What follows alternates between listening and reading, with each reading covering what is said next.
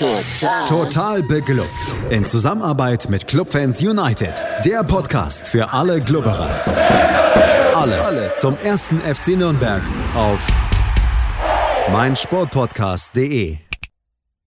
Herzlich willkommen zu einem neuen Gegnergespräch hier im Rahmen von Total Beklubbt, dem Magazin über den ersten FC Nürnberg auf meinsportpodcast.de. Mein Name ist Felix Amrein und wie immer bin ich nicht alleine, sondern habe einen Anhänger des nächsten Gegners des Clubs an meiner Seite. Und der nächste Gegner, das ist Jan Regensburg und wie schon in der Hinrunde ist mein Gast Tobi. Hallo Tobi. Servus, hallo. Und falls ihr euch nicht mehr erinnern könnt, erzähle ich es auch gerne noch einmal. Tobi kann man nicht nur hier im Gegnergespräch hören, sondern auch bei 1889 FM also auch da gerne mal reinhören, wenn ihr mehr wissen wollt über Jan Regensburg und die hier folgenden rund 20 Minuten nicht ausreichen. In der Hinrunde war das das Spiel Erster gegen Fünfter. Da war das das Spiel zweier Überraschungsmannschaften zu diesem Zeitpunkt, würde ich behaupten, insbesondere wenn man eben auf Jan Regensburg geblickt hat. Jetzt ist es das Spiel Siebter gegen Neunter und es ist das Spiel kleine Krise gegen ausgewachsene Krise, würde ich behaupten, zumindest wenn man mal so auf die jüngeren oder auch gar nicht so jungen Ergebnisse blickt. Wie ist denn die Stimmung in Regensburg aktuell? Ja, die äh, Stimmung ist natürlich nicht so gut. Ähm, ist mit kleiner Krise jetzt der Club gemeint und mit großer Krise wir? Ja, das kann man drehen und wenden, wie man möchte. ja, also die aktuellen Ergebnisse ähm, sind natürlich jetzt für uns wirklich nicht gut. Also es macht derzeit nicht sonderlich viel Spaß, Jan-Fan zu sein. Ähm, wir sind natürlich immer noch absolut im Soll und ähm, haben mit dem Abstieg überhaupt nichts zu tun. Aber dass es momentan wirklich ähm, schwer ist, ist gar keine Frage, ja. Lass uns mal so ein bisschen darüber sprechen, wie der Jan da gelandet ist, denn nie war es, glaube ich, passender, eine Saison in zwei Hälften zu teilen und es sind sogar tatsächlich fast genau Hälften als in der Saison, die Jan Regensburg aktuell spielt. Bis zum zwölften Spieltag war das ein Hochgenuss, würde ich behaupten, für dich, Jan-Fan zu sein. Ihr standet auf Platz 2, nachdem ihr Ingolstadt 3 zu 0 geschlagen habt. Wir hatten ja damals schon mal darüber geredet, was lief richtig. Ähm, ihr hattet dann das 2 zu 2 gegen, gegen Nürnberg in einem wirklich guten Fußballspiel, würde ich auch sagen. Ihr habt dann 1-1 gegen Düsseldorf gespielt, Aue geschlagen, Karlsruhe, Paderborn unentschieden, Hannover geschlagen, Ingolstadt geschlagen. Wie hast du diese Zeit bis, bis zu diesem zwölften Spieltag wahrgenommen? Also die Zeit war sensationell. Also vor allem für den Jahren ist es wirklich keine Selbstverständlichkeit, in solchen Tabellenregionen zu, äh, zu spielen. Natürlich schaut man nur mit einem halben Auge auf die Tabelle als Jan-Fan. Das Wichtigste ist eigentlich immer der Klassenerhalt. Aber ich habe mir die Kicker-Tabellen ähm, ausgeschnitten zum Beispiel. Das war also wirklich ein Traum. Diese erste Saisonphase, diese ersten Spieltage waren, waren sensationell. Anders kann man es nicht beschreiben, glaube ich. Was ist schiefgelaufen? Ja, hm. das ist eine sehr, sehr gute Frage. Ich würde fast sogar vor dem zwölften Spieltag ansetzen, nämlich in der DFB-Pokal-Hauptrunde in der zweiten. Da haben wir zu Hause gegen Hansa Rostock verloren, in einem sehr, sehr unglücklichen Spiel. Ich glaube, dass das schon der Knackpunkt war. Ähm, der Auswärtssieg in Ingolstadt dann am zwölften Spieltag, paar Tage später, war vielleicht noch so, ein, so eine Wiedergutmachung, aber der, der Knackpunkt war, glaube ich, das, das Ausscheiden gegen Rostock. Du hast gerade schon angesprochen und ich habe es ja auch gesagt, man kann das wie gesagt in, in so zwei Hälften schneiden. Nach zwölf Spieltagen sieben Siege, vier Unentschieden, eine einzige Niederlage, 27 zu zwölf Tore. Seitdem in zehn Spielen letzter Tabellenplatz, wenn man diese Tabelle nur nimmt, nur noch zweimal gewonnen, achtmal verloren, 15 Tore geschossen, das ist ja vielleicht sogar noch okay, aber 23 Stück kassiert und da drängt sich natürlich, wenn man sich die Tabelle und vor allem auch das Programm anguckt, auf, das Ganze so ein bisschen auch in Richtung der Gegner zu schieben. Äh, ihr habt gegen Rostock verloren, dann auch nochmal in der Liga. Das sei nicht, also soll nicht unter den Tisch fallen, 2 zu 3, aber danach habt ihr gespielt gegen Hamburg, Dynamo Dresden, Heidenheim, Werder Bremen, Darmstadt 98, Sandhausen, Kiel, Schalke und St. Pauli. Das waren oder sind Stand heute die Plätze 1 bis 6. Ihr habt Siege geholt gegen Platz 12 und Platz 15 und habt gegen Kiel auch noch verloren, die aber zu dem Zeitpunkt schon im Aufwärtstrend waren und den haben sie jetzt auf jeden Fall bestätigt. Ist das ein Erklärungsansatz? Ist das einer, den du gelten lässt oder greift die Sache auch irgendwie zu kurz? Mm, gute Frage, glaube ich. Es ist ein Erklärungsansatz, aber für mich greift das tatsächlich viel zu kurz. Ich glaube, Knackpunkt sind tatsächlich die Gegentore. Du hast es angesprochen. In der ersten Saisonhälfte hatten wir 27 zu 12 Tore Jetzt dann ähm, seit eben diesem zwölften Spieltag nur noch 15 Tore, wobei ich das auch in Ordnung finde, aber 23 Gegentore. Es ist einfach viel zu viel, was wir kassieren das war vor allem in dieser ähm, direkten Phase nach diesem Ausscheiden im Herbst und November mäßig einfach viel zu viel. Da haben wir drei in der Liga gegen Rostock bekommen, vier gegen den HSV, drei in Heidenheim, drei gegen Bremen. Also das könnte man jetzt die ganze Zeit so weiterführen. Das ist für mich so einer der Hauptpunkte. An den Gegnern selbst lag es nicht. Natürlich können wir sagen, und die Stimmen gibt es auch, ja, das waren ja Plätze eins bis sechs und so, tut nicht weh ja, das tut nicht weh, aber es ist mega ärgerlich, weil diese Niederlagen alle vermeidbar gewesen wären. Wenn wir jetzt allein das Spiel gegen St. Pauli nehmen, die sind zwar äh, Tabellenführer, aber die haben davor auch fünf Spiele nicht verloren und wir hätten auch am ähm, Samstag nicht verlieren müssen. Die erste Halbzeit war grottenschlecht, aber wir haben uns zurückgekämpft, wir hatten Chancen für viele Tore, wir haben selbst wieder zwei Tore gemacht, aber drei Gegentore sind dann halt einfach zu viel. Auch auf Schalke haben wir eigentlich ein richtig gutes Spiel gemacht, haben 1 zu 0 geführt und dann hinten halt wieder zum Teil dumme Gegentore bekommen.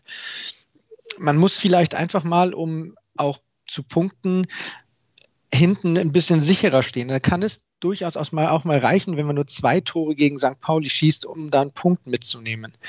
Von daher möchte ich das eigentlich nicht gelten lassen, weil wir in auf Schalke eben hätten punkten können, gegen St. Pauli hätten punkten können. Und wenn wir das Spiel gegen Kiel nehmen, das, äh, wo du sagst, der einzige Gegner war, der jetzt nicht so aus diesem oberen Tabellendrittel kommt, da hätten wir punkten müssen. Der einzige Unterschied beim Heimspiel gegen Köln, äh, gegen Köln sage ich schon, gegen Kiel war, dass wir den Elfmeter nicht gemacht haben, den wir bekommen haben, und Kiel den Elfmeter gemacht hat, den sie bekommen haben. Also ich sehe es ähm, auch zweischneidig eigentlich. Aber wir müssen unsere Defensive in den Griff kriegen, weil sonst können wir so gut spielen, wie wir wollen. Dann kann der Gegner mitspielen, wenn wir, wie wir wollen. Wenn hinten immer eins mehr steht als vorne, dann verliert man dieses Spiel einfach. Und das ist ärgerlich. Woran machst du es fest, dass es auf einmal nicht mehr so richtig läuft? Das ist so ein Problem, da, da ähneln sich ja der Club und Regensburg gerade sehr. Auch Nürnberg ja lange Zeit ja, mit einer wirklich ja. guten Defensive. Jetzt vier Tore gegen Karlsruhe kassiert, fünf gegen Ingolstadt kassiert. Auch davor schon nicht so richtig sattelfest, auch wenn die Ergebnisse manchmal ein bisschen anders wirkten. Was ist, was ist in Regensburg das Problem, dass das auf einmal nicht mehr läuft? War man vielleicht auch in den ersten zwölf Saisonspielen besser, als man es tatsächlich ist? Hm. Ganz ehrlich, ich weiß es nicht. Wir diskutieren hier auch schon die ganze Zeit, wo das Problem liegt. Ein Problem mag vielleicht sein, ähm, oder hatten wir zunächst ausgemacht, war die Personalsituation. Wir haben mit ähm, Kennedy und Breitkreuz zwei wirklich spitzen Innenverteidiger und ähm, bei denen ist der Kennedy eben eine Zeit lang weggebrochen und das haben wir eine Zeit lang ausgemacht dafür, dass es jetzt hinten nicht mehr ganz so gut lief. Im letzten Spiel jetzt gegen äh, St. Pauli zum Beispiel war, haben aber beide wieder gespielt. Also das kann es eigentlich nicht sein haben wir in den ersten Spielen besser performt oder gespielt, als wir eigentlich sind? Die Frage haben wir uns auch gestellt. Viele Leute sagen nämlich, dass unser Vorteil am Saisonanfang war, dass wir eingespielt waren und unsere Gegner noch nicht. Ist bestimmt auch ein Grund, aber das würde ja bedeuten, dass wir jetzt halt einfach nicht mehr gut spielen würden. Aber das ist ja nicht der Fall. Wir sind ja momentan auch eigentlich in der Lage dazu, zu punkten. Wir hätten auch Schalke gewinnen können. Wir hätten gegen St. Pauli gewinnen können. Wir hätten gegen Kiel gewinnen müssen. Also da kann es auch nicht dran liegen. Ehrlich gesagt rätseln wir auch, warum wir wieder so viele Gegentore kassieren. Und ich kann dir gar keine Antwort sagen. Ist es vielleicht am Ende auch so ein Potpourri aus verschiedensten Faktoren? Du hast angesprochen, anfänglich bricht dann Stabilisator aus der Abwehr raus, beziehungsweise gibt vielleicht auch diese DFB-Pokalniederlage so einen kleinen Knacks. Dann bewegt man sich in die Winterpause rein, ist zu dem Zeitpunkt dann schon so halb aus diesem Aufstiegsrennen rausgefallen. Und dann, das war nämlich so eine, so eine Empfindung, die wir beim Club hatten, ist es vielleicht auch so, dass ein bisschen die Anspannung raus ist, weil man in einem vermeintlich sicheren Tabellenmittelfeld ist. Man hat mit dem Aufstieg nichts wirklich zu tun. Der Abstieg erscheint sehr, sehr weit weg. Ist da vielleicht auch das ein Grund, dass es äh, ja womöglich zu einem sehr frühen, in Klammern zu frühen Zeitpunkt der Saison schon so ein bisschen anfängt auszutrudeln, dass man zwar sagt, okay, hey, geil, nach vorne spielen, das macht jeder gerne, der Fußball spielt, aber hinten die Drecksarbeit verrichten, das funktioniert eben nicht mit 98 Prozent Leistung, die man an dem Tag bereit ist zu geben. Hm, ja klar, also ausschließen möchte ich das nicht. Natürlich war jedem von uns bewusst, auch den Spielern, dass wir nichts mit dem Aufstieg am Ende zu tun haben werden. Also mein Traum so in der Winterpause war gewesen, dass wir vielleicht halt noch eine Zeit lang oben mitspielen und uns, wenn alles super läuft, am Ende vielleicht so ins erste Drittel schleichen können, so Platz sechs oder so. Das habe ich als realistisches Traumziel gesehen. Also der Aufstieg war sowieso nie drin. Aber vielleicht ist es bei den Spielern wirklich so, dass die sich natürlich in einer Art Rausch gespielt haben und dann eben dieser, dieser Knackpunkt gegen Rostock im DFB-Pokal einfach so das Ende dieses Rausches bedeutet hat und ähm, jetzt die Saison austrudelt schon. Ja, das ist bestimmt möglich. Weil absteigen werden wir nicht. Also wir haben 31 Punkte und diese drei Siege werden wir jetzt in den letzten Spielen auch noch holen. Von daher kann ich mir das gut vorstellen, dass einfach so diese, dieser letzte Prozentpunkt momentan einfach nicht da ist, ja. Du bist dir, das hätte ich jetzt noch gefragt, also sehr sicher, dass der Klassenerhalt schon in Sack und Tüten ist. Ja. Ich meine, Düsseldorf ist acht Punkte hinten dran. Das wirkt erstmal sehr, sehr viel. In, in, in, Nürnberg ist die Empfindung ganz genauso, kann ich dir sagen. Und es stehen ja auch wirklich sehr viele Mannschaften dazwischen. Beim Club noch ein bisschen mehr als bei Regensburg. Ihr habt aber eben auch noch, ja, zum einen natürlich eine Menge Duelle gegen Mannschaften, die hinter euch stehen, äh, noch ein paar wirklich schwierige Spiele, aber du bist dir, bist dir sicher, dass das Ding nach Hause geschaukelt wird. Also klar, dass es ein direkter Abstieg wird, da muss es, glaube ich, im Teufel zugehen, weil Aue und Ingolstadt jetzt nicht so wirken, als würden sie hier auf einmal alles gewinnen.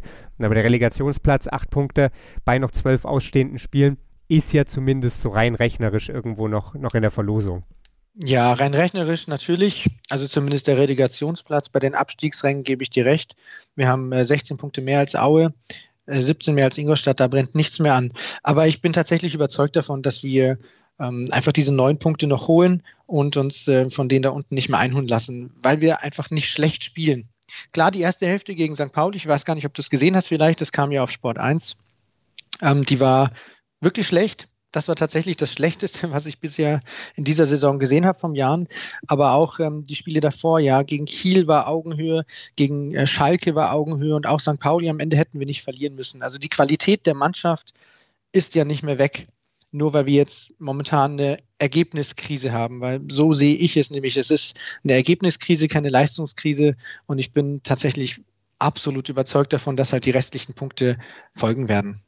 Bevor wir darüber sprechen, ob die Punkte schon gegen Nürnberg folgen, würde ich gern noch mal zwei Wochen zurückspringen. Da gab es die Nachricht, dass ja, Nürnberg im Sommer Verstärkung aus Regensburg bekommt. Erik Weckesser kommt vom Jan, jemand, der ja, ich glaube, in Nürnberg sehr wohlwollend begrüßt werden wird. Wie schätzt du den, den ja, Transfer in dem Sinne ist es ja gar nicht, er kommt ja ablösefrei, aber wie, wie schätzt du das ein?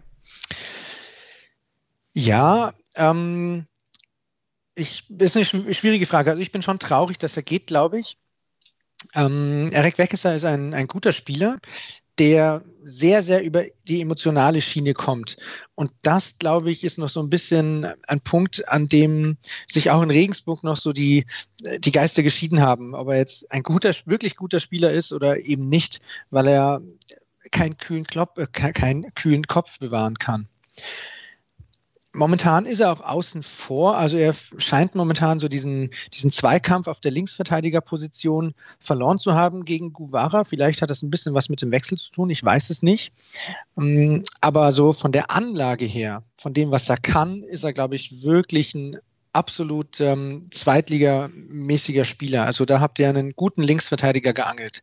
Wenn er denn für die Linksverteidigerposition vorgesehen ist. Ich weiß es nicht. Erik Weckesser kam ja bei uns als Stürmer eigentlich. Ich muss ganz ehrlich sagen, dass ich ihn nie als Stürmer gesehen habe, weil er da einfach zu, zu harmlos war vorne. Das heißt, ähm, keine, keine Knipser-Mentalitäten bei uns gezeigt, in keinem Spiel eigentlich. Erst diesen, dieser Geistesblitz von unserem Trainer Weckesser ähm, auf die Linksverteidigerposition zu stellen, hat ihn für mich eigentlich erst als, als wirklich wichtigen Spieler in der Jahren elf ähm, ja, erscheinen lassen er kann richtig, richtig gute Flanken schlagen. Er ist gut am Ball, wie du dich vielleicht auch ähm, erinnern kannst an das Hinspiel. Da hat er, glaube ich, einmal ein bisschen was am Ball gemacht. Und ähm, als Linksverteidiger, wenn er seine Qualitäten abruft, ähm, kann er euch, glaube ich, schon helfen, wenn er lernt, seinen Kopf ein bisschen öfter einzuschalten. dann dürfen wir gespannt sein, ob er das in Nürnberg lernen wird. Lass uns auf Samstagabend schauen, 20.30 ja. ist Anpfiff und dann spielt der Club zu Hause gegen Regensburg vor scheinbar mindestens 21.000 Zuschauern. Mal gucken, ob die Hütte dann voll wird oder ebenso voll, wie sie werden darf. Und mal gucken, an wie viel Stellschrauben bezüglich Stadionkapazität dann noch gedreht wird. Ändert sich ja momentan gefühlt täglich.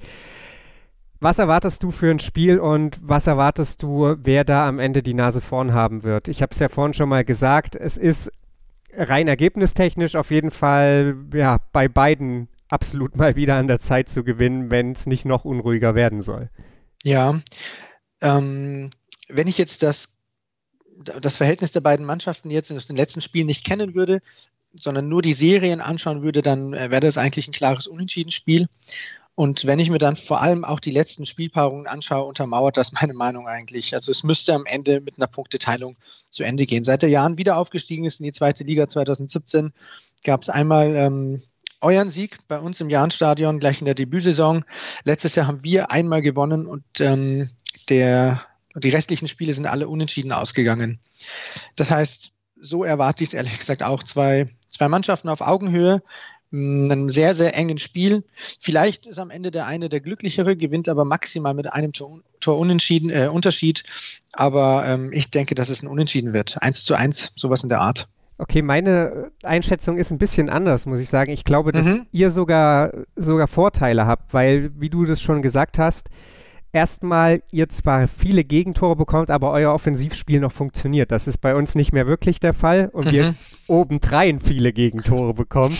und ihr, glaube ich, aktuell einfach was habt von der Spielanlage, womit wir große Probleme haben. Also diese, ja. diese generelle Spielanlage, äh, so Galligkeit in den Zweikämpfen, griffig zu sein auf dem Spielfeld, auch einfach über Flanken und über Kopfballstarke Spieler im Strafraum für Alarm zu sorgen. Das sind genau die Dinge, die uns gegen, gegen Karlsruhe riesige Probleme bereitet haben, die uns gegen Ingolstadt schon große Probleme bereitet haben. Insofern, wenn man jetzt nur das nebeneinander legt, dann glaube ich, hat Regensburg sogar die besseren Chancen. Wobei natürlich, ja, jedes Spiel, muss ich ja niemandem erzählen, erstmal mhm. gespielt werden muss. Wobei ihr nicht mal eine gute ähm, Spielanlage vorne braucht. Wir hauen uns die, die Dinger zur Not selbst rein hinten. Also da würde ich ähm, nicht viel drauf geben. Klar, unser Offensivspiel ja. funktioniert, aber hinten sind wir momentan einfach nicht sattelfest und ähm, da rutscht gerne mal einer durch. Wir hätten auch gegen St. Pauli, so ehrlich muss man sagen, auch in der ersten Halbzeit 0 zu 4 hinten liegen können. Und ähm, ja, also ich glaube schon, dass das ein ausgeglichenes Spiel wird. Ja, ich bin auf jeden Fall gespannt. Mal gucken, ob es dann ein 1-1 wird oder vielleicht eben auch ein 3-3, je nachdem, wenn beide nicht so richtig sattelfest momentan hinten sind. Bleibt auf jeden Fall spannend. Auf jeden Fall. Ich bedanke mich bei dir, Tobi, und möchte natürlich nochmal auf 1889 FM hinweisen. Wir hören uns hier bei Total Beklubbt dann natürlich Bälde wieder, analysieren dann das Spiel gegen Regensburg und dann sind wir natürlich auch nächste Woche wieder für euch da hier auf meinsportpodcast.de. Bis dahin abonniert den Podcast, folgt uns auf den sozialen Medien und am wichtigsten natürlich, bleibt gesund. Total. Total beglückt. In Zusammenarbeit mit Clubfans United. Der Podcast für alle Glubberer. Alles, Alles zum ersten FC Nürnberg auf meinsportpodcast.de.